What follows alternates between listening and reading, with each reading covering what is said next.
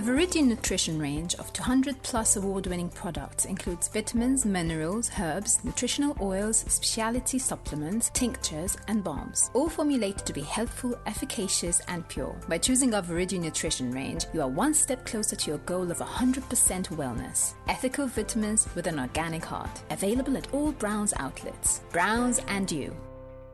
There are billions of women passing through similar experiences all around the world, and for whatever reason, we often feel like we're alone.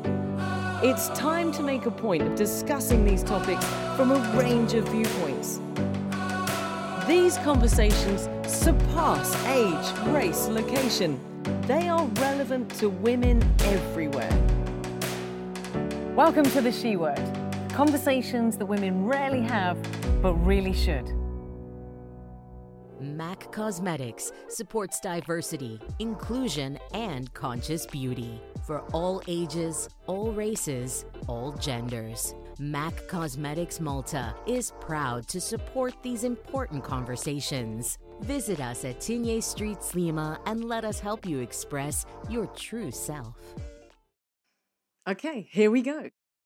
Welcome to The She Word, conversations that women rarely have but really should. And this conversation is all about women, pregnancy and postpartum. And this show is going to be a real tough one for me not to cry through. As a non-parent, The She Word has given me a completely new appreciation of what it's like to be a mum and respect to every mum who goes through this journey. But this is also going to be an emotional show because there's two guests on this show who are mums for the first time and are both very good friends of mine and a new friend of mine as well. And both of these ladies' stories have really touched my heart. Maxine Attard, what can I say? On the 17th of March, gonna cry, we put out a show that was intended, in my mind, to be about women in the theatre. But when I contacted you and I said, let's talk about women in the theatre, you said to me, can we talk about my most recent miscarriage? And that, I've gone goosey bumpy. I'm sorry, it's going to be emotional for me. But that show touched tens of thousands of women within just hours, women getting in touch with myself, with Vintage, with yourself, and just thanking us for actually having this really open and honest conversation. And now today, just a few days away from Mothering Sunday, you are here as a mum of a 12-week-old baby, our wonderful baby James. So we're going to talk about that in just a second. Okay. I'm going to get you to fill in the gaps. Emily Micallef, who you've made your home here in Malta. Yeah. You've been here, how many years now? Oh, 10. 10 years. 10 years, yeah. Married to Wayne McAuliffe of Firelight. Yes. You've also got your own very incredible personal journey, which I've had the privilege of sharing with you because you're one of my best friends. And you're also going to be celebrating Mother's Day this Sunday. I'm so excited. You're going to get me emotional. No, we're not. Where are the tissues? And Rebecca Mizzi. Now, Rebecca, you got in touch with me and you said to me, I would really like to be part of your She Word series because you are from Positive Birth Malta and you wanted to really drive home positive attitude towards birthing and everything that surrounds that. You are also a mum and you are a midwife.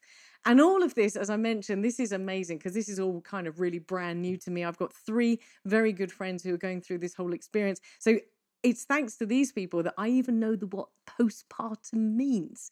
So I'm going to get you to fill in the gaps in that just a second. Max, first of all, I've left out a huge gap there. But from your point of view, where has your journey taken you and brought to you as by way of an introduction? Where are you today? Right. Today, well, you said it. Today, I can't even believe I'm saying this, but I am a mom. Yes, I have a baby boy. His name is James. Oh, my gosh. Ooh. Yeah. Oh, my gosh, we didn't get 5 minutes into the show. Okay. But, yeah, it's super emotional because I came on the show first time to speak about a miscarriage. And then I came on the second show in my second trimester, I remember. I don't even think I had announced, where are the tissues? We'll get some. But tissues and a makeup artist. You said to me on that show afterwards, you said to me, I'm pregnant, and you didn't announce it, and I said, I know. There was something about you. Do you remember? Yes, I do. When was that? I think that was the third show of The She Word.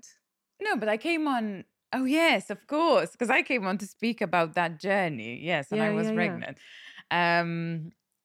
And then I announced, yes, exactly, and you knew. But you had met me somewhere, something. There was something. You knew somehow. Yeah, that was really weird. So, yeah, so then the second time I came, the first time I came on The She Word, I was talking about the journey and from a different perspective, obviously. It wasn't so fresh. And obviously, I was pregnant at the time, so it had a very different feeling. And then here I am now, mummy to baby James. He's almost 12 weeks old. My first Mother's Day, just... Oh, mind-blowing, like, as you can tell. Look, I'm a total mess. But yeah, I'm in the middle of, not even the middle, I'm in the beginning of postpartum. So I'm really grateful to be here to speak about both pregnancy and postpartum. Well, I'm super excited because we also had the parenting show with Tamara Webb and Melissa. Yeah, I loved and Denise, that. And which was a great show. But women wanted to talk about this whole pregnancy and postpartum episode and childbirth episode. And of course, as I mentioned, I don't have kids. So for me, it is all brilliantly new. And I vicariously live my parenting experience through you. So I can hand back any child that you give me, which is brilliant. But it's phenomenally, I mean, I am going to try and keep it together because it is so emotional that this whole experience, this whole She Word came about from that show on the 17th of March last year. And so many women, to date, 500,000 people have seen this show on Facebook. We've had 30,000 views on YouTube at least. And it's been an incredible experience just for people to be able to talk about it. So thank you. So we're going to come to that whole breaking down pregnancy, postpartum, childbirth in just a second. Ems. Hello. Fill in the gaps because I introduced you very briefly. Where are you from, first of all? I'm from Wisconsin in the United States, but been living in Malta for 10 years, been married for 10 years as well. So, and I mean, you've been part of my journey from the very beginning of coming here into motherhood. And you just saying just a few minutes before we started the show talking about Mothering Sunday, and it like dawned on me, oh yeah, that's going to be my first Mother's Day. That's just blew my mind. I hadn't even been thinking about it. So a little bit of my story. My husband and I started trying to conceive. Well, now it's more than 7 years, but we had tried for 7 years, went down the IVF route and all the things before you even get to IVF, right? So lots of treatments, lots of surgeries, all sorts of things. And we have 5 embryos at the moment, actually, frozen away. It was our second round of IVF fertilizing because we'd been through a whole round before that, but it didn't result in anything, except for maybe a couple chemical pregnancies, things like that. But this last time around, we had to stop treatment because they found a large cyst in one of my fallopian tubes. So this was just days before the embryo was supposed to be transferred, and I had to have surgery to have my fallopian tube removed and all the emotions that goes with that. And like 2 months later, right before I was about to start, I went into the IVF clinic, was going to start preparing for the next transfer, and things didn't happen as they were supposed to. I was like waiting for things to come along with my cycle, and it turned out when I was pregnant naturally. So it was just a really wild experience. And yeah, so that's where we are today. So I have my husband and I have a little boy, Mason. He's 7 months old, which is amazing. And I was saying just before we came to this show, you came round, I'd had a really bad day, and you came round and we'd been hoping and praying and talking about, you having a family. Mm-hmm. And Ems walks in and I'm like, do you want a glass of wine? And she said, no, I can't have one for 8 months. And I bawled my eyes out. It like took you a minute. You're like, huh? What? Oh yeah, no doubt. And it like dawned on you. Yeah. There was a moment where I was like, huh? What? You say then, no to a glass of wine? What? Yeah, exactly. And then that happened. So I'm really excited because you also a new mom, two new moms. Yeah. This is your first Mother's Day coming up. But I want to find out all about this whole pregnancy, postpartum. Rebecca, I have a newfound respect for midwifery. Yeah. Just not even through this show, but a friend of mine is training to be a midwife as well. And you are a midwife, but you also are from Positive Birth Malta. Yes. And you're a mum. So fill in all the details because that's so cool. Yes. So motherhood first. I'm a mum of two. I have a 4-year-old daughter and a 1-year-old son, Amelia and Arthur. So I'm quite fresh with the post-pregnancy and postpartum myself.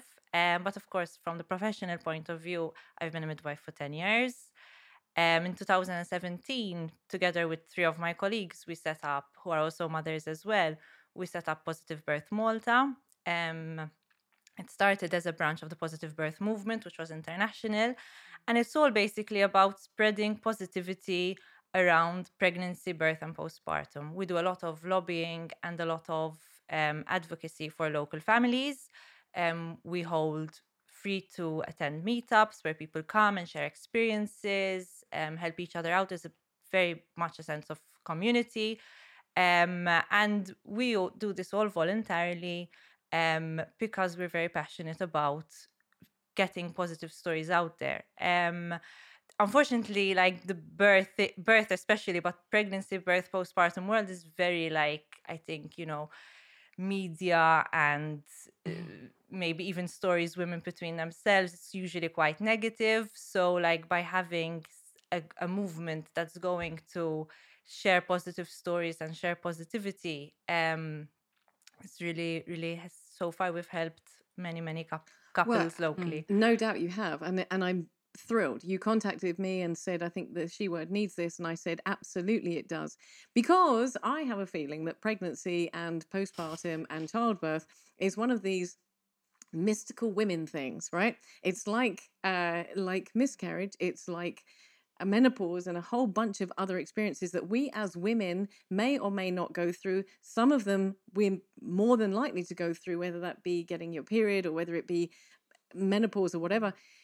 And we never talk about it. And yet, this has been happening. I keep saying this has been happening for millennia. Yeah. Mm-hmm. So I'm going to open, because you, Rebecca, you sit in a very unique position. And I'm going to keep referring back to this because you're a midwife of 10 years, which means you must have been an expert when you had your children. And I want to know if the hype really fitted the expectation. So I'm going to come back to you about that. But I'm going to start with you, Max, because I guess what I want to come to is really, what did you expect from pregnancy? You get pregnant. I know for you as well, there was a lot of anxiety. Yes. But what did you expect from pregnancy? You know, and also were these kind of this word of postpartum trimester, this was all new. A mutual friend of ours, Tez, went through her pregnancy and she shared that on a previous podcast I had. And I was really grateful for that because I was like, yay, I know what a trimester is. But what did you expect?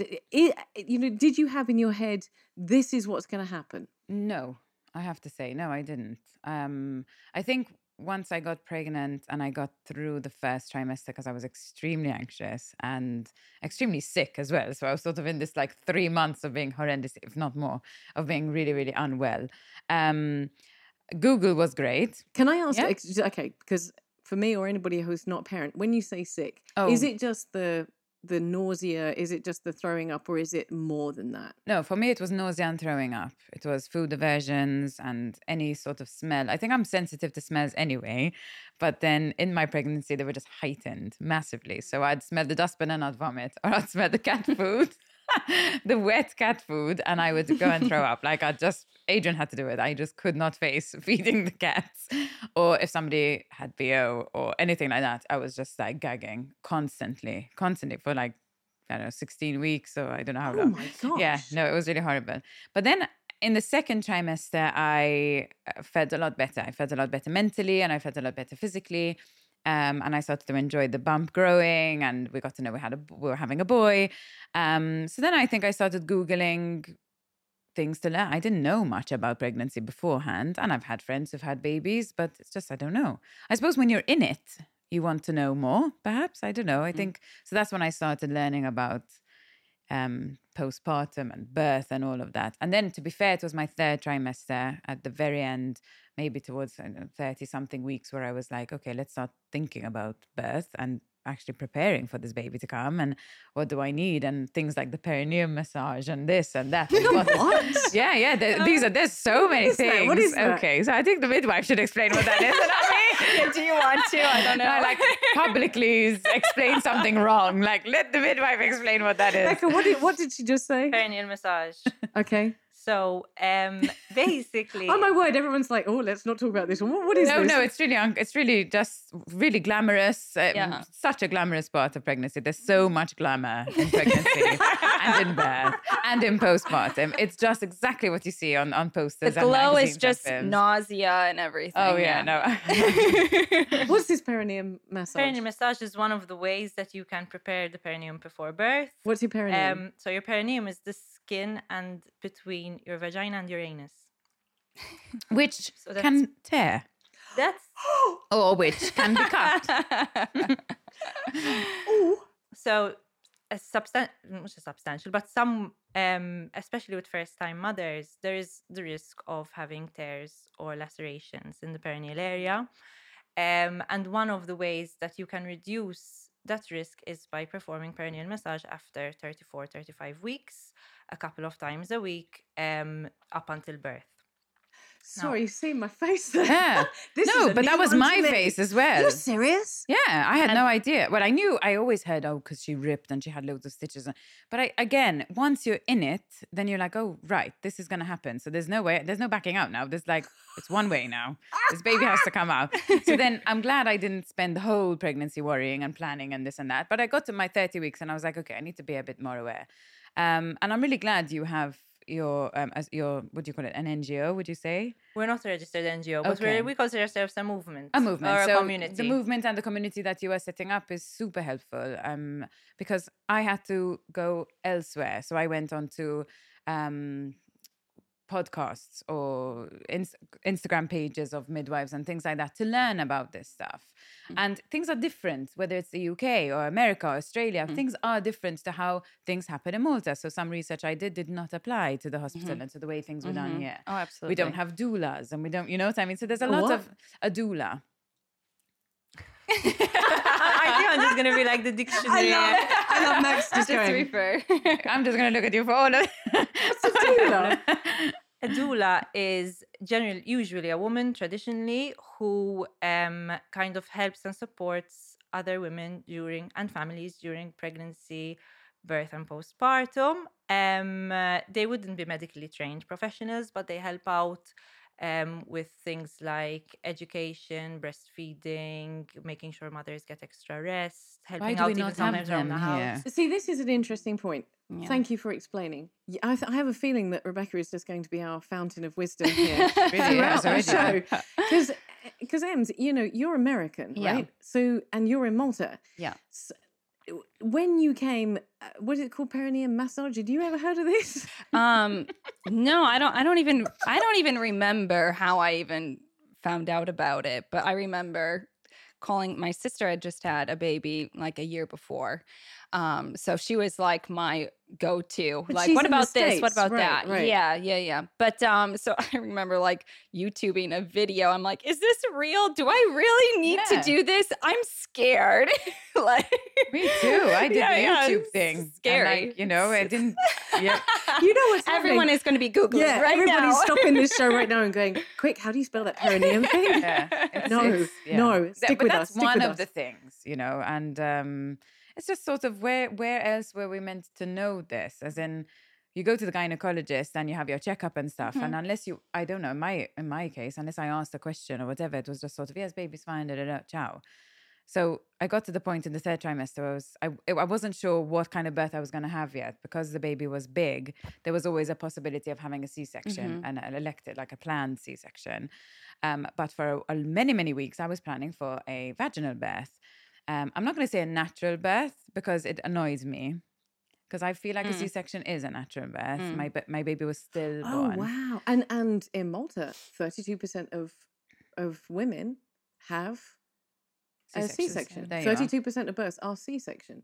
And obviously some vaginal births end up in a C-section anyway. Yeah. So mine was planned. Mm-hmm. I obviously had a bit of, oh, this is happening. So one of the things I remember was James's birthday was chosen by my gynecologist because she happened to be at the hospital on that day. Obviously, that's how I think about it. I was like, this is not...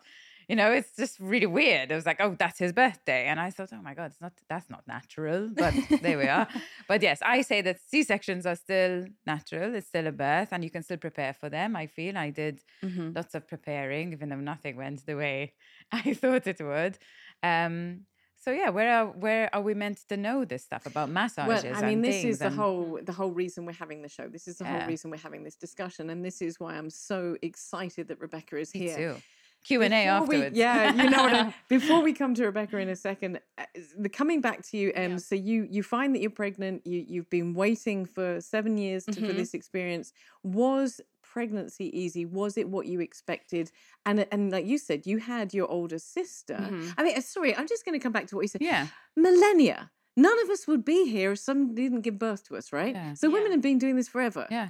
Why do we... Anyway, no, come back to that in a minute. But you're asking your sister. I mean, is that the case for you? How was your pregnancy? Well, I was very fortunate. I had a pretty straightforward pregnancy and... You didn't get the nausea? I had a little bit of nausea, but mostly I was just exhausted that first, trimester. Like, you feel like you need, I need to lie down now. In the office at work, I'd be like, I think I'm just going to go lie down on the sofa for a little bit, take a little break, because it just overwhelms you.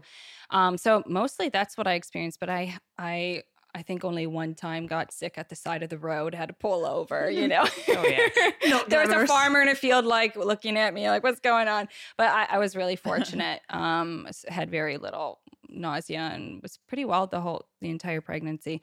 I was also you probably remember this, very oddly calm about the whole thing. And maybe that's just because there were... So maybe it's because of the many years of things that I'd gone through to get to that point where I was already at this point where hey, this is what I've been hoping for. And I had, maybe thanks to God, I had no anxiety throughout the entire thing. I was just, this is where I'm meant to be. And I'm just going to take it one day at a time. I didn't even start thinking about birth or anything. In fact, I didn't even want to, people were like, do you want to do classes, do these? I'm like, I don't want to. I don't want to know. I'll figure, I wanted to know the most important things, what kind of medication I'd be willing to take or things like that. And I would ask, not just my sister, but my mother and my sister-in-law and my mother-in-law and my sister-in-law is there are a lot of women in my life who are very supportive and were there through me answering my questions throughout the entire process. But, so I had a very calm pregnancy. I didn't know what to expect, so I just kind of took it one day at a time. Can I come back to something that Max said? Because this is kind of interesting. You were saying, Max, when you did your research, that you were looking at different, if you look online, of course we're going to get information from different places around the world. Did you ever find that your sister was saying something who is in the US, that here in Malta you're like, that's not how we do it, or that's not available, or there was some changes there? Yeah, it's even the hospital, the birthing experience, I think, is different in the U.S. Well, maybe it's because sometimes the hospitals are almost like hotels in some of these instances. So, which, it is probably why it's very expensive. I was going to say, you pay for it. Yeah. So a lot of it was referring to them, and then referring to my sister-in-law and my mother-in-law here in Malta, who would okay, what do I need to know? What do I need to prepare for? What's the actual reality? So there were some differences. I think in Malta, there's less focus on having a birth plan. Yes, and that's something you discuss with a doctor beforehand. You might ask questions about it, but you don't, in the States, you're you come with a plan and this is what you're going to do. And you hand that to your midwife. And some women just want to go in with it. I think my gynecologist had told me, you can plan as much as you like. That's true. But there's nothing you can do if something happens. And I was like, yeah, you're so right. That's so true. You can go in with this birth plan and what you want. And then you're 15 hours in and just give me the epidural, So you can plan absolutely. That. And she was so right, because I ended up having, like I said, the C-section, even though I had friends of mine who had a wonderful experience, really calm and loved it. Mine was horrible. Mm-hmm. And everything I was scared of happening happened. So probably I like manifested that, or I was too anxious. I don't know. So she was right. You know, she was so right. You can plan, you can do, but at the end of the day, it's just going to happen. Oh, even our friend Tez. I mean, Tez has spoken very openly about her experience. She had planned and everything was going really, really well. And then suddenly, she finds out there's something. She finds out that her umbilical cord, instead of being 60 centimeters long, is 20. So she ends up having an emergency C. Yeah. Mm-hmm. Now, before we come to the guru, we're now going to call Rebecca the guru. I want to ask both of you guys, because we're going to stick with pregnancy for the time being, and then we're going to move on to childbirth. It's all getting interesting.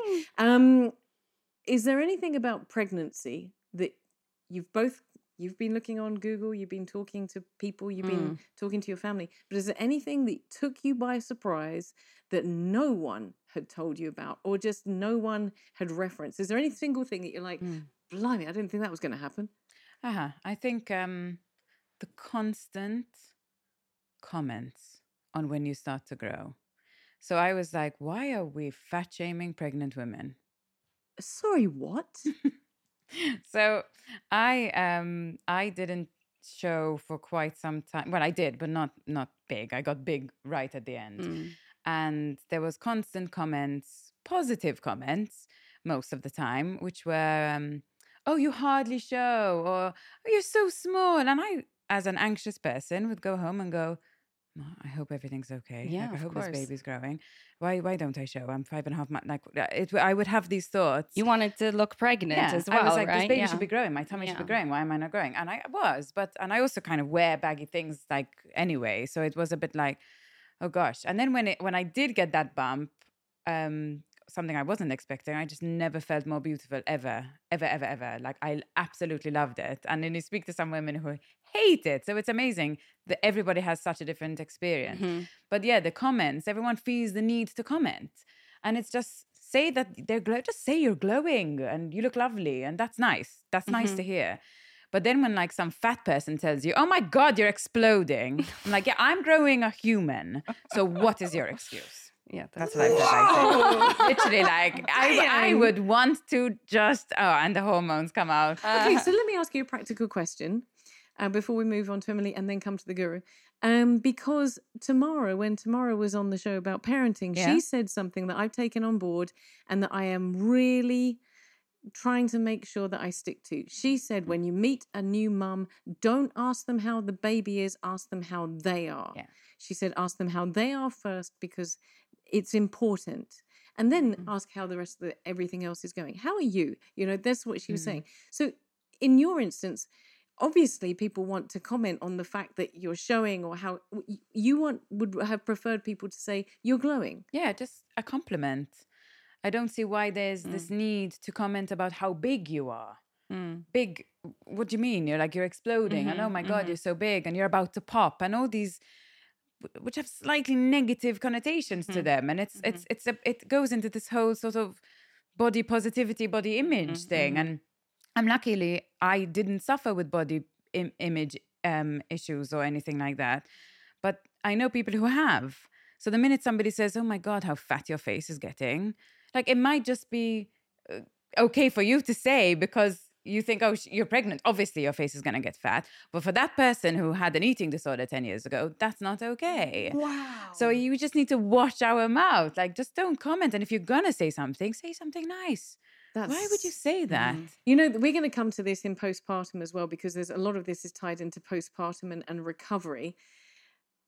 Ems, anything of your journey that took you by surprise that you were like, and thank you, Max, thank you for that. I'm going to bear this in mind. But anything that took me by surprise. Well, just kind of what you said. I think I was surprised at how much I loved being pregnant. I really did. I reached a point where I was just like, I loved having the belly. I loved, you know, picking out maternity clothes, and I really just enjoyed it more than I thought. Like, I thought, like I mentioned earlier, that I didn't have a lot of anxiety and I was pretty calm through it. I really thought that I would be much more anxious, or worried about this, worried about that, worried about the appointments and how they were going to go. But I think that's what surprised me most, is just how much I was able to enjoy it and soak it all in, and all the that's the surprising part, the movements that you feel. And I know some women don't feel it as much, and that's even a point of anxiety for some women. But I remember, like, and I sent you videos. Smiling. You're that's what you're I thinking got regular about, photographs of your belly moving.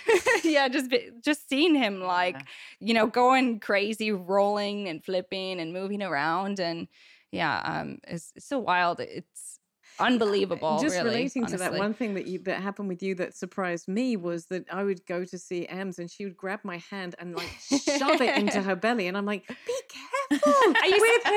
I used to have you like poke my stomach to get him moving, and you would. Yeah. And I would lean forward to her belly, and I'd be like, listen, sweetness, we'll talk about this when you're 18. We'll have this conversation about what your mum made me do. Yeah, just so sorry. Rebecca, listen, there are two women here that are having their first experience, and both, I mean, beautiful that you really enjoyed pregnancy more than you thought you would, and Max is obviously smiling as well. But is this surprise? We talked about misinformation or not enough information. Is this kind of what the norm is? Is it normal that women do feel like they are surprised, or they don't have enough information, or... Not talking about what positive birth does, because we'll, obviously that's playing a role, but obviously you're there because there's this lack of information. How can we have lack of information when we are all here because someone gave birth to us?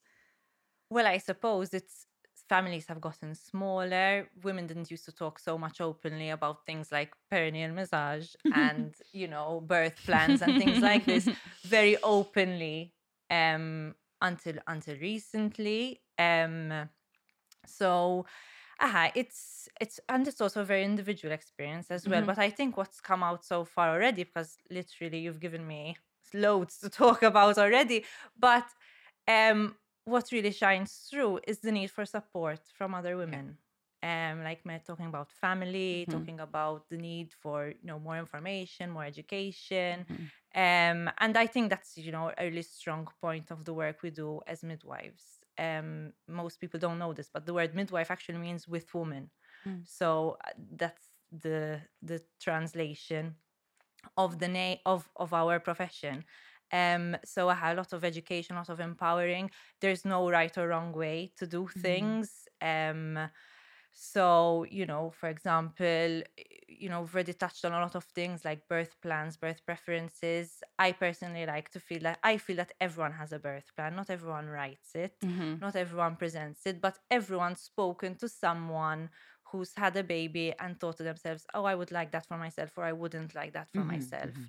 And the whole formulation of a plan or preferences is all mainly about education, not about plan. In fact, plan might not be the best word for it. Preference, maybe. Eh? Preferences, but it's really a process of educating yourself during the pregnancy and finding out your options and finding out your choices, because there are choices and options as you go along. This is, it's not, we've already mentioned like the hospital setting. You are not there because you're sick. You're there, if anything, because you're healthy, and there are choices, and it's a life transition that is going to impact the rest of your life and the rest of your family's life. I'm going to pick up on two things that you said before I forget. You said back there that we are living in a different world. As soon as you said that, it resonated to me, because you're right, because the whole birthing experience, maybe families were more supportive in the past, or you maybe that was that infrastructure of women surrounding women who are giving birth, and we are separated from our families. Mm-hmm. We're three people are sitting around the table who are not with their mums for one reason or another. We are not close to our mums, and so that kind of hit me like a slap round the face. You're absolutely right, which means that this sort of artificial family, or how can I put it, this created family, is even more important. You mentioned about this support. And one thing that sort of struck me when you said that, what about women in this country and any country that don't have that support network? I'm assuming that's why you're doing what you're doing with Positive Birth, and that you would be there for mums, to be maybe first-time mums or young mums or older mums. I mean, that's got to be as scary as anything, because you would be their family. I mean, there is a saying, it takes a village to raise a child. And in a lot of today's world, and if you go on social media, everyone's like, where's the village? So, but I think it's really about building a village as well. I moved abroad when I had an 8-week-old baby, my first baby. I had to move abroad because of my husband's career.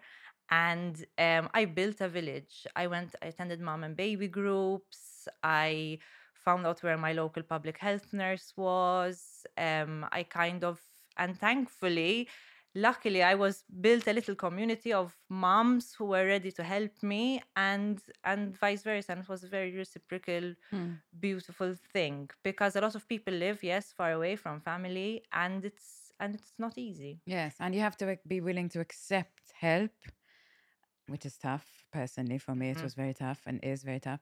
And like you said, you have to create it yourself, which is really interesting. So if at you sit the same there time, at home exactly. on your own, you're not going to get that help. But Rebecca just said, where's the village? And you and I just shot a look at each other, because I don't think I've ever heard anyone define it. Love that. Quite, where's the village? Yeah, where's the village, right? Where's the village? Mm-hmm. And you have a very close community where you live, because your family all live in the same block. We do. Did you find that was the support that you needed? Did you miss your mum, because your mum's in the States? Oh, I missed my mum terribly, of course, throughout the whole process. My mum, my sister, my sister-in-law as well. But even though I missed having them there physically with me, and I know they really wish they could have been there, especially those first weeks after having a baby, when you need a lot of support, you really do, because you just are exhausted. But even though they were far away, they were still there. Like we talk all the time, we connect all the time. But especially my in-laws, they're amazing. My mother-in-law was there every day. My sister and my sister-in-law as well. They would come over and watch Mason so I could have a bath, or, so I had a lot of support, and that made all the difference. I can't imagine how alone I would have felt otherwise, And of course, not just them, but my husband too. He was incredible. So, yeah, you do need the support. 100%. It's really opening my eyes to women of all these different circumstances, and I think you, Rebecca, are shortly on your way to becoming my most incredible hero, and at the moment, because of what you're doing with Positive Birth. I want to come back to moving on from the pregnancy to the actual birthing experience. We've talked about planning for it, we've talked about a preference for it, and we've talked about the fact that it might not turn out quite as you want it to. And I think one of the other things that really, when I was researching for this show, is that the mean age of women in the EU giving birth for their first child is gradually increasing. Mm. And according to the statistics in 2019, is at 29 and a half years old. Now, that might not apply to Malta, but if that's across the EU, for instance, I know where I was at 29, though, going on 30. We're not spring chickens anymore, right? So something that's going to dramatically affect you physically, mm-hmm. is going to have a much more long-term impact than if you're 20 years old and you're running marathons and can jump back and all this sort of thing. Mm-hmm.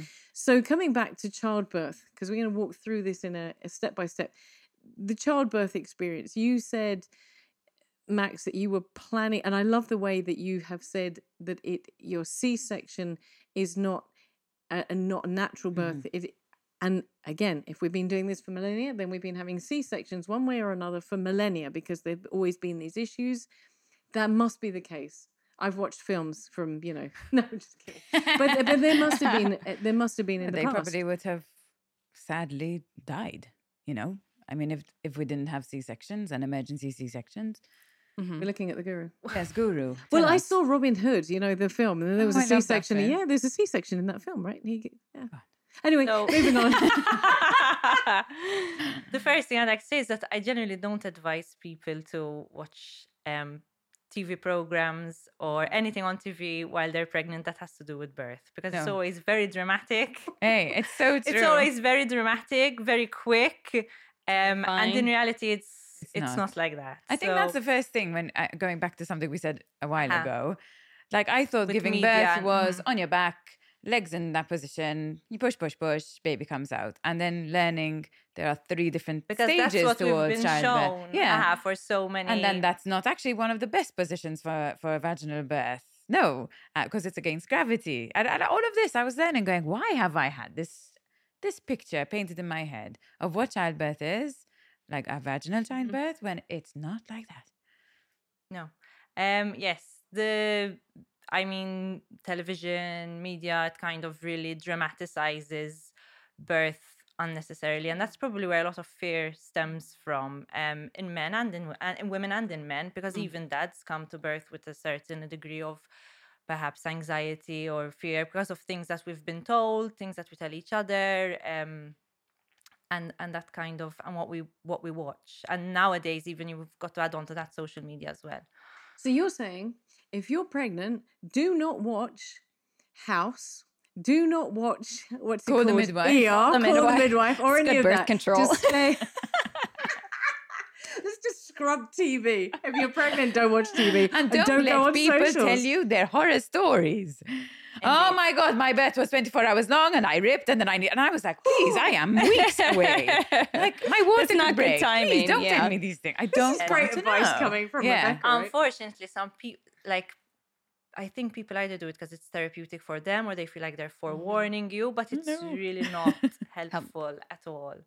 And then, unfortunately, on the flip side of that, women who have had a positive birth experience feel like almost like they've cheated the system and they shouldn't be talking about their positive birth experience. They find it maybe difficult because if you're in a room with other women who have had negative or traumatic experiences, then it kind of looks like, oh, well, I did it with no pain relief and it was lovely and I'd do it again. And there are some women who have had those kind of experiences who shy away from sharing their positive birth story. And that means that the negative gets a lot of hype, and that's what we keep circulating in communities. And that's why women, unfortunately, and men, as I said, come to birth with a level of fear and anxiety. But isn't there more information should be shared, whether it be, let's put it as a factual. For instance, a friend of mine had her baby, she's a number of years ago, and we sat down after a couple of years and I said to her, now, how was it? How really was it? And she said, they don't ever tell you that you need to go to the bathroom beforehand because when you're pushing, you're going to poop yourself. And I was like, what? And they don't tell you that once you've given birth, you also then have to give birth to the afterbirth if it's a vaginal birth experience. And I must have been in my early 40s at this point. And granted, I'm not a parent, but just knowing this, I know it's not positive or negative. It's just knowing knowledge. Yeah. Yeah. I have to say, I went through most of my pregnancy not knowing what the placenta actually was. What is the placenta? Do we still know? No. Like, it's still just like, this. I heard it on a podcast, so I get very scared of what I'm listening to. It's not actually, there's so much information out there. What is actually factual? But is it an actual organ? It's an organ. And then that you have to give birth to that. And I just these facts, which my body created and managed to grow, and I don't even know. What the F is happening? It's so true. It really is. I'm going to just jump in there for a second. Save you a quack. We can quack away. It's fine. Jumping in there, though, and just from the positive, I mean, whether you have a difficult pregnancy or a difficult birth or whether it's all positive and natural, the very fact that there are three women at this table who have created another life, to me, is amazing, incredible. It's mind-blowing. So anybody, whether they've had a positive birth or they've had challenges, should embrace the fact that they were able to and did give birth in the first place, no? Yes. For me, 10 years down the line, it's still something, miraculous and amazing every time I attend a birth. So that never fades away. Yes, as I said before, there are choices. There's definitely lack of education, and really and truly a need to empower women and empower families about what their choices are, and education on what the process is, And I'm understanding now better because of this lack of this village. You talked about where's the village, and I'm now getting my head around this whole idea of who your village is and where you get this information from. Coming back to you guys, I'm going to ask the same question. You're going first this time. What about pregnancy? What about childbirth? We talked about pregnancy. What about childbirth was the big surprise? All of it. I mean, you hear stories, but you don't really know until you're experiencing it for yourself. So it's hard even to explain, you know, like my mom would say, oh, you'll know when it's time. And you do, but you don't. You're like, is it time? Should I go to the hospital? Is it, you know, all these things. All of it was a total surprise. It really was. I didn't really, you don't really know what to expect until you're in it. I think you and Wayne were super prepared. Wayne reads about everything. Oh yeah, he did a lot of research of breathing for me, and then I would be because he's a singer, so I was like, I'm not going to have the mental wherewithal to remember how to breathe. So you be my breathing coach, you know. And then during it, he would very calmly, you know, breathing wrong, try breathing like that. No, but not like I was wrong. He was being very delicate because he knew I wasn't, you know, what the pain I was in. But, and then he would try to tell me how to do it. And then I would be like, oh, yes, thank you. And then when it came to do it, you don't remember anything. You're kind of in, I mean, I didn't take, I had gas and I had an epidural. So I wasn't taking other medications that made you really loopy, but you kind of are in this surreal kind of state. And then we had an emergency during Mason's birth. So he had the umbilical cord wrapped around his neck and he was stuck. I had been pushing for so long, and it went from just the midwife and my husband and I in the room to a whole team and like that. And it was really, really scary in that moment. But I had a vertuous delivery, which is where they suction his head and they pulled him out. And in the thick of it, I was thinking it was, you know, is it my fault? Am I not pushing hard enough? I don't know how I can push harder, but it's just a really surreal experience. And it was really scary, and they took him away immediately, so I didn't even really get to hold him. And my husband Wayne went with him and spent the first 2 hours I didn't get to see him for 2 hours. So that was a huge shocker for me. You know, like you said, you prepare, but you don't really. It all goes kind of out the window under those circumstances. So, but. Thank God he was fine. He was, you know, and. But coming back to what Rebecca just said a minute ago about positive births and scary stories, you know, we have just had a story that was not an easy birth. But to me, the outcome is you still had a beautiful boy. Oh, yeah. And I would do it all over again like that, you know. Well, the thing is, everyone's interpretation is different as well. So. I learned very early on, even as a student midwife, that what was textbook and for me maybe on paper looked like, oh, she had a really good birth, could still be a traumatic experience for that mother.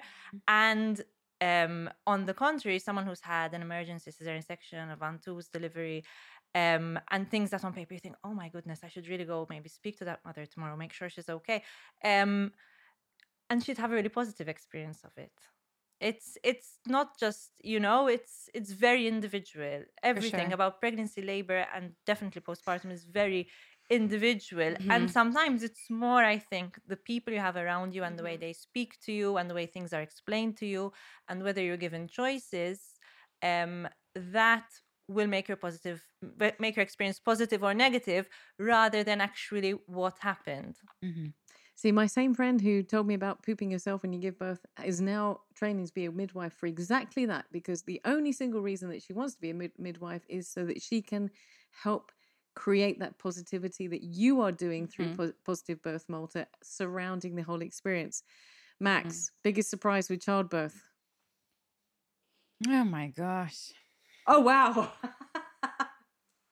No, I literally don't even know where to start. because I had a planned C-section, I thought it was going to be great and calm. And like you said, it's so individual. So I had definitely two of my closest friends had very, very nice experiences. And so I went in anxious but ready. And the night before at hospital, I was so calm. That night I was calm. That morning I started to get a bit like excited. Oh my gosh, this is my baby's birthday and like all this. And then Adrian came and it was time to go down after the midwife. This was surprising. One of, bless her, she couldn't find, I had to have a catheter in, and she couldn't manage to put, this is a bit TMI, I think, but she couldn't manage to put the catheter in properly. And so I was already a bit like tense because it was not a very comfortable thing to be happening. And then halfway through this sort of legs up in the air, very, very gracious, what's the word? Graceful procedure. She goes, I say it in English, I know you from somewhere. You were on television. I'm there, like, with your legs in the air. Student midwife there, everything open to the world. I was like, yes, can we get to the part where you manage this, please? Bless her. So that was quite funny. Then I had the injection, what's it called? The spinal injection, which numbed me from the waist down. Everything was just so surreal. That's it. I was in the OR, had no idea that this was the room I was going to have the operation. I thought I was going to be wheeled somewhere else. So then my gynae came in and she put a hand on my shoulder and she's like, we're going to start soon. And I thought, what? Here, this is it? I don't know. I was just so out of it. I felt so anxious about it all. And then I think, to be honest, the moment that I think something surprising as well is you still feel everything. You feel sensations. You don't feel pain.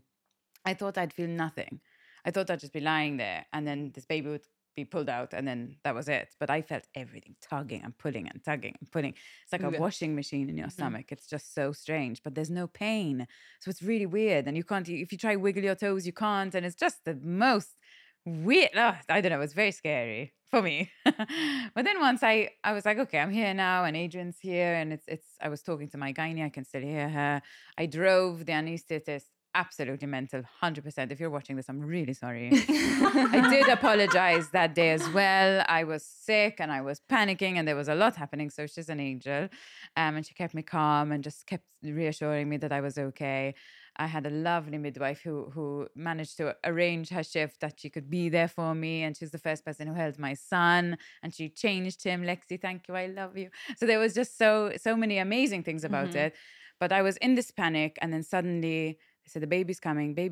And then you hear the cry. And I was like, I don't know if I felt winded because they pulled him out and he was 4.2 kilos or if I just, my breath was taken away from this amazing, oh my God, like. And then I was like, the only thing I could think was, is he okay? Is he okay? Is he okay? And the other anesthetist was like, yes, he's crying. He's fine. That's a good sign. He's absolutely fine. And then they brought him to me and I saw this baby for the first time, which is, you can never in a million years with all the words in the world explain that feeling. And then because it's cold in the room, they have to take him away and dress him up and stuff. But there were so many negatives and so many positives. And I think, looking back now, it's nearly 3 months and you forget.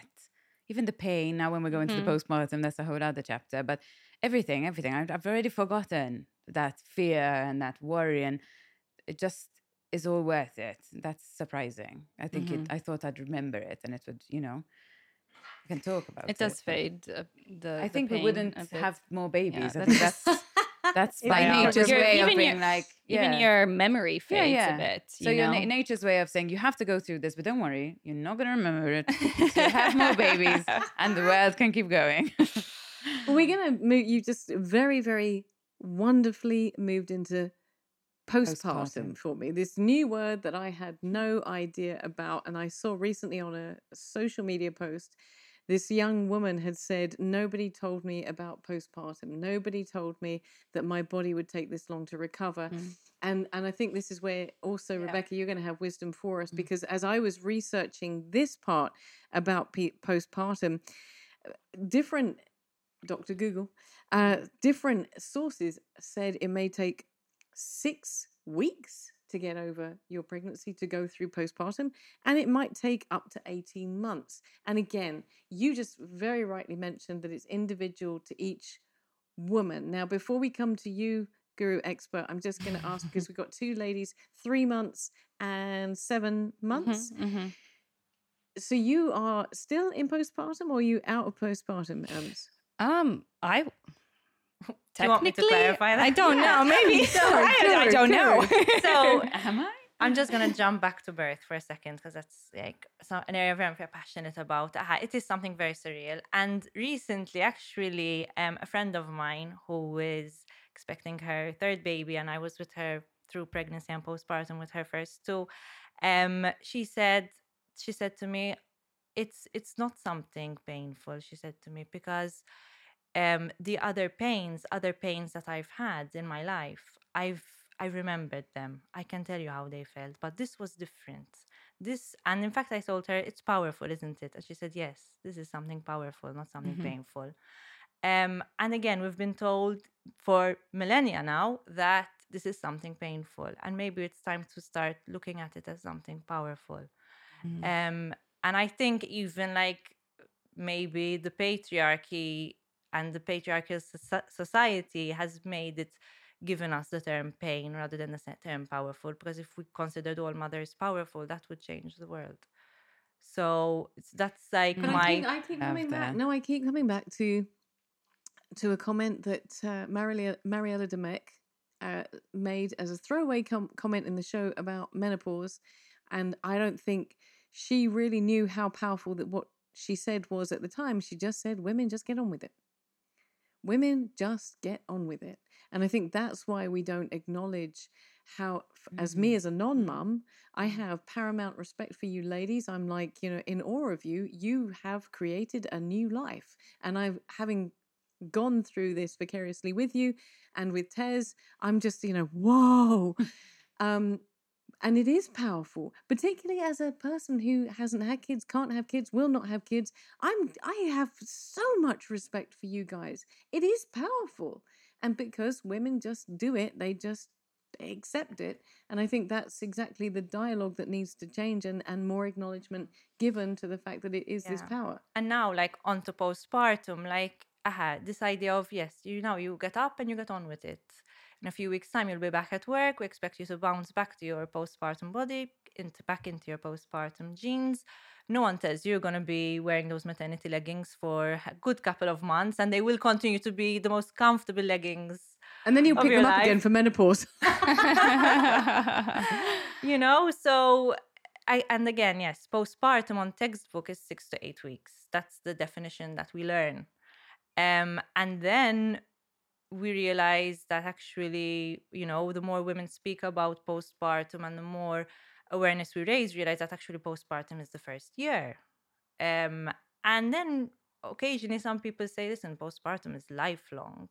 If you your body has gone through pregnancy, changes of pregnancy, birth your baby, then some of that is going to stay, that's going to stay with you. And you've got another person, obviously, now in your life to take care of and look out for the rest of their life as well. So we can take it as far as saying that it's lifelong, this postpartum period. Wow. Now, obviously, you can either look at it... Sorry, I'm just looking at Ems going like this. Really? You can look at it as something... She's grabbing the glass of wine there. She's like, yeah. You can look at it as something negative and medical and, obviously there's... The bleeding eventually stops. The breastfeeding eventually stops whenever mom and baby decide on that. But you can look at it as something more on a spiritual and emotional and psychological level as well. Mm-hmm. I think it's important that we talk about all the different shared experiences, because like you said earlier, some people have really positive experiences and some people have very negative, and some women are suffering through post-traumatic stress or postpartum depression because of the experiences that they've had. And if we all just kind of embraced each other's experiences and talked about them, and I can understand someone who is suffering through, depression following, and they can also be happy for me that maybe I'm not walking through that experience. We just, support each other in the experiences that we have, and even try to lift each other up from what we're going through. Yeah. But you're 7 months. Do you feel that now you're moving out of postpartum? Or because one thing that really surprised me was that if it takes a minimum of 3 months for your body to recover, 3 months is the maternity leave that we have here in Malta. So you're expected to go back to work the minute that supposedly your body has recovered. Mm-hmm. I mean, that's insane, right? Yeah, I mean, I felt well enough to return to work. I did not feel like myself before birth or before pregnancy. Like even to today, you know, I'm not how I was physically before, and things are just different. You know, things are different. But it's, yeah, I mean, it's hard to return back to work if that's the path for some. But yeah, you have to give yourself a lot of grace, I think, and like, you know, be good, be kind to yourself. Like, how it's okay. It's hard, especially. Well, it can be hard because, I mean, I went back to the office. I'm like, I don't want to buy a whole new wardrobe. Like, what am I going to wear? I remember like the week before, like laying out clothes, like this doesn't fit, this fits, that, you know, that's all part of, you know, the process that you go through. But, and you can't take it out on yourself, but then I, you know, my sister-in-law said, she's like, even I was thinking like, oh, I want to start getting back to exercising, which is good. If you feel well enough to start doing that, that's good, even like, mentally, but, you know, take time, cause listen to your body, you know, do what you can do. There's an amazing American, influencer, that I follow. I think you follow her as well. Eh? Uh-huh. Mm. And she has been speaking about being nice to your body once you've given birth. She's just had her baby. She didn't think she was going to have a baby. She gave birth, and she was talking about this. Again, from my point of view, from a non-mom, I'm being honest. I'm like, if you're a mom, if you've just done that, if you've just had another human being inside you and living off you effectively and coming out of you, take as long as you want, because, you know, seriously, I would never judge anyone, but that's me as a non-mum, having a paramount respect for anybody who puts their body through that you've had someone living inside you. For me as a non-mum, as a, you know, an older person, it's like, that's kind of, you know, borderline alien, but, you know, I will go with that. You're fine. It's weird, but you've gone through that. You know, why would you expect your body to go back to where it was, you know, before in 3 months? I mean, that's insane. And she, a great influencer who speaks out about that and says, as you were saying, Rebecca, it's a powerful experience. Don't torture yourself. I'm coming back to you, Ems, but you must have, you're what, 12 weeks out of this postpartum? So I posted on my social media about how I was feeling very, very briefly. I don't post a lot, but when I do, I sort of just honestly say what I'm going through.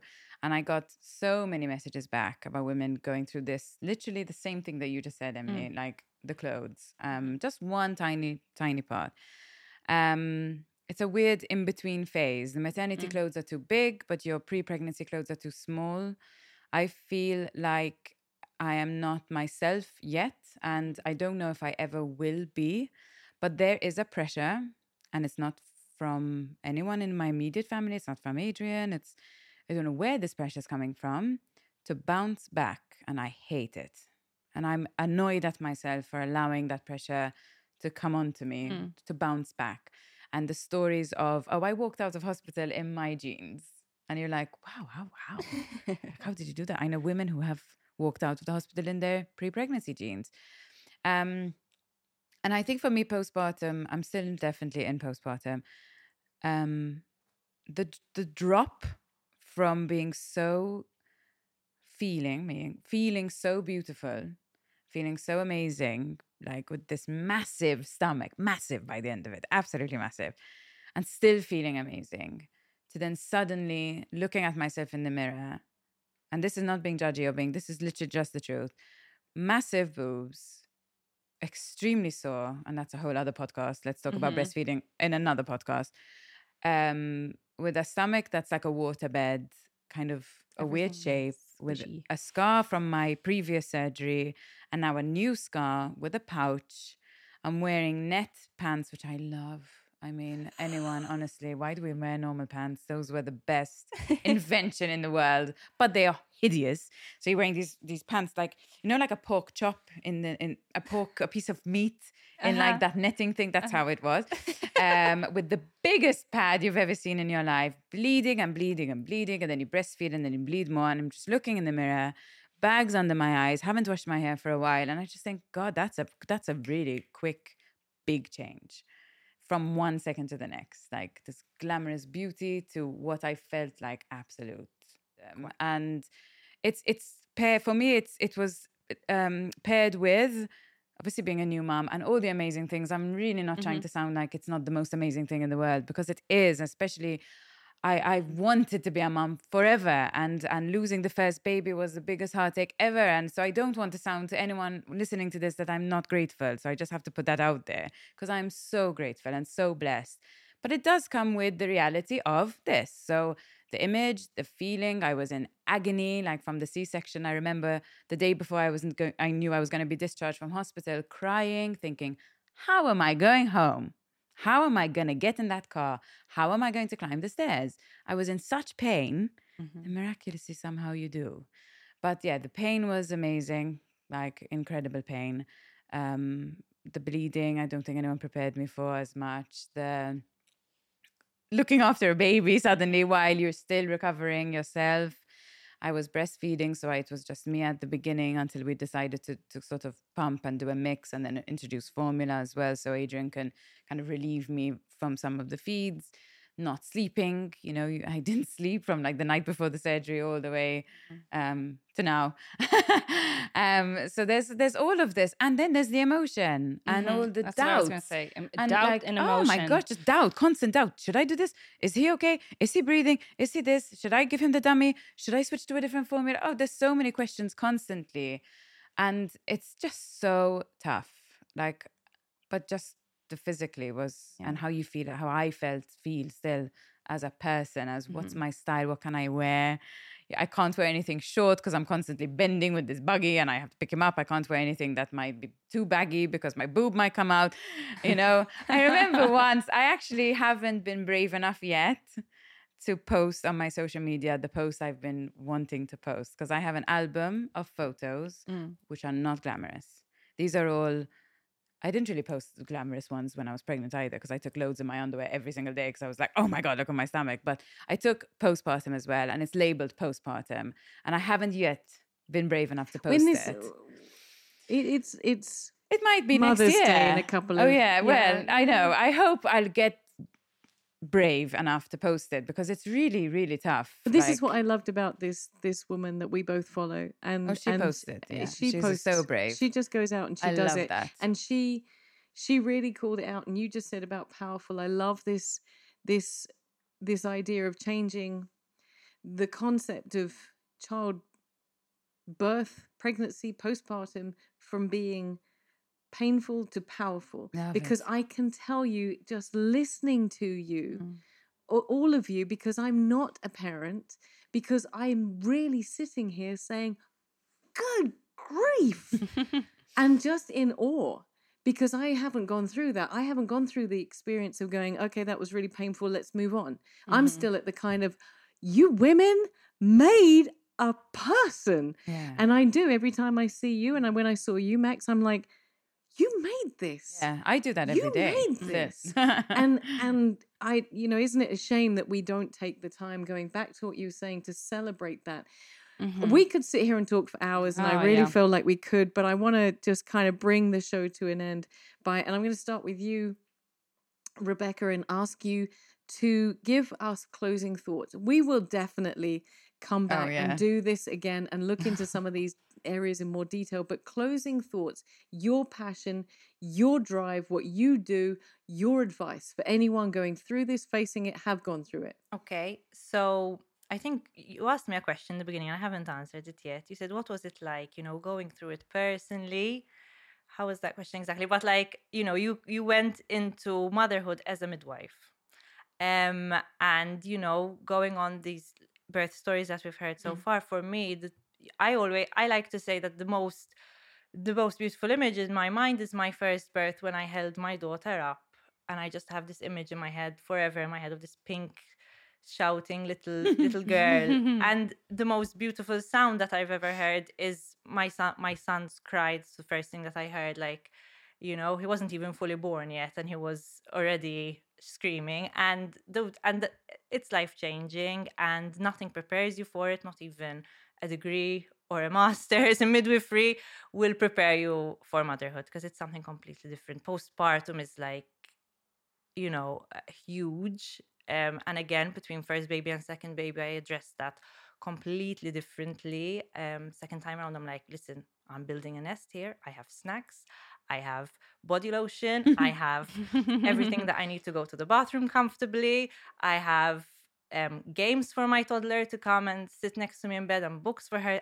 I'm spending the first 2 weeks in bed, and don't ask me to move from here. And that's what I did. And my friends and family brought over food. I had a freezer packed with food. So yes, if you are pregnant at the moment, my biggest advice would be fill your freezer with food. Ask your friends and family to fill your freezer with food. It's going to be much more useful to you than any baby gear that they could possibly buy.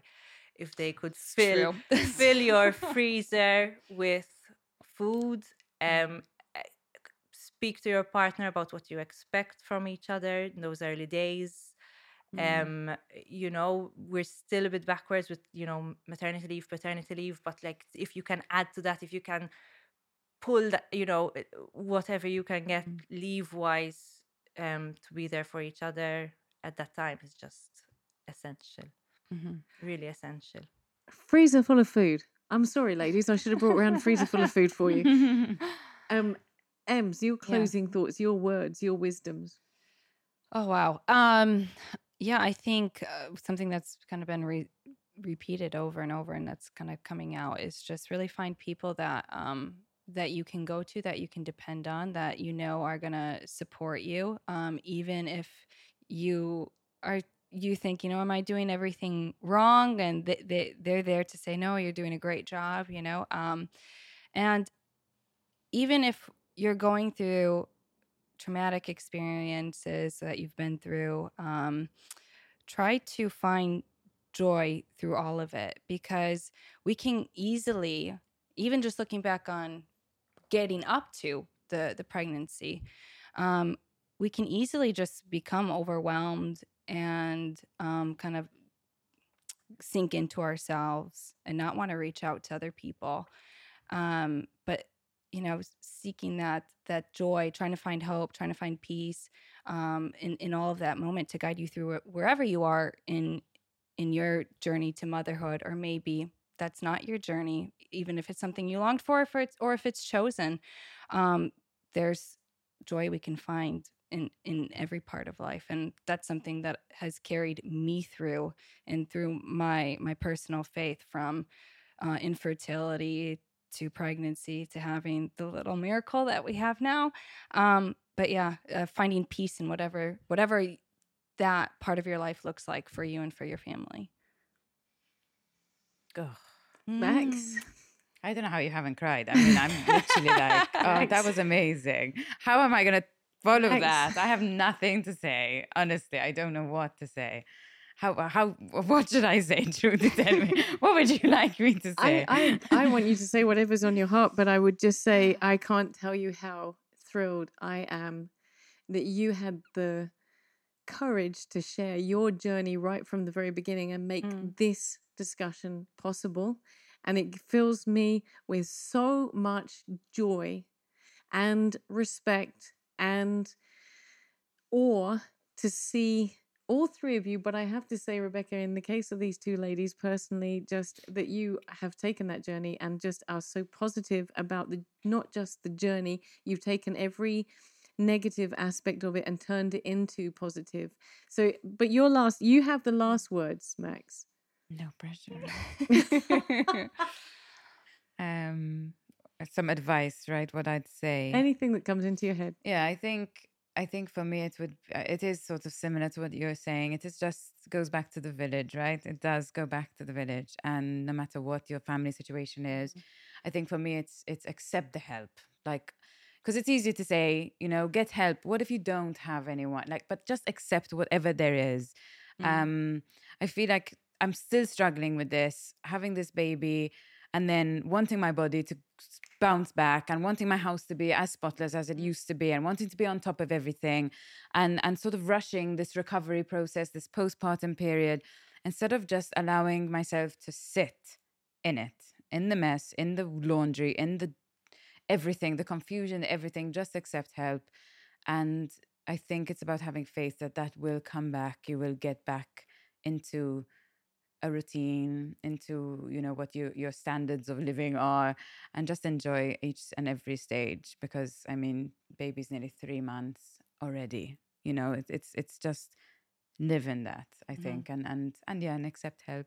No pride in it. Just accept the help. Thank you. Thank you. Thank you. Mm-hmm. Thank you for making this possible. And thank the wine. We're closed.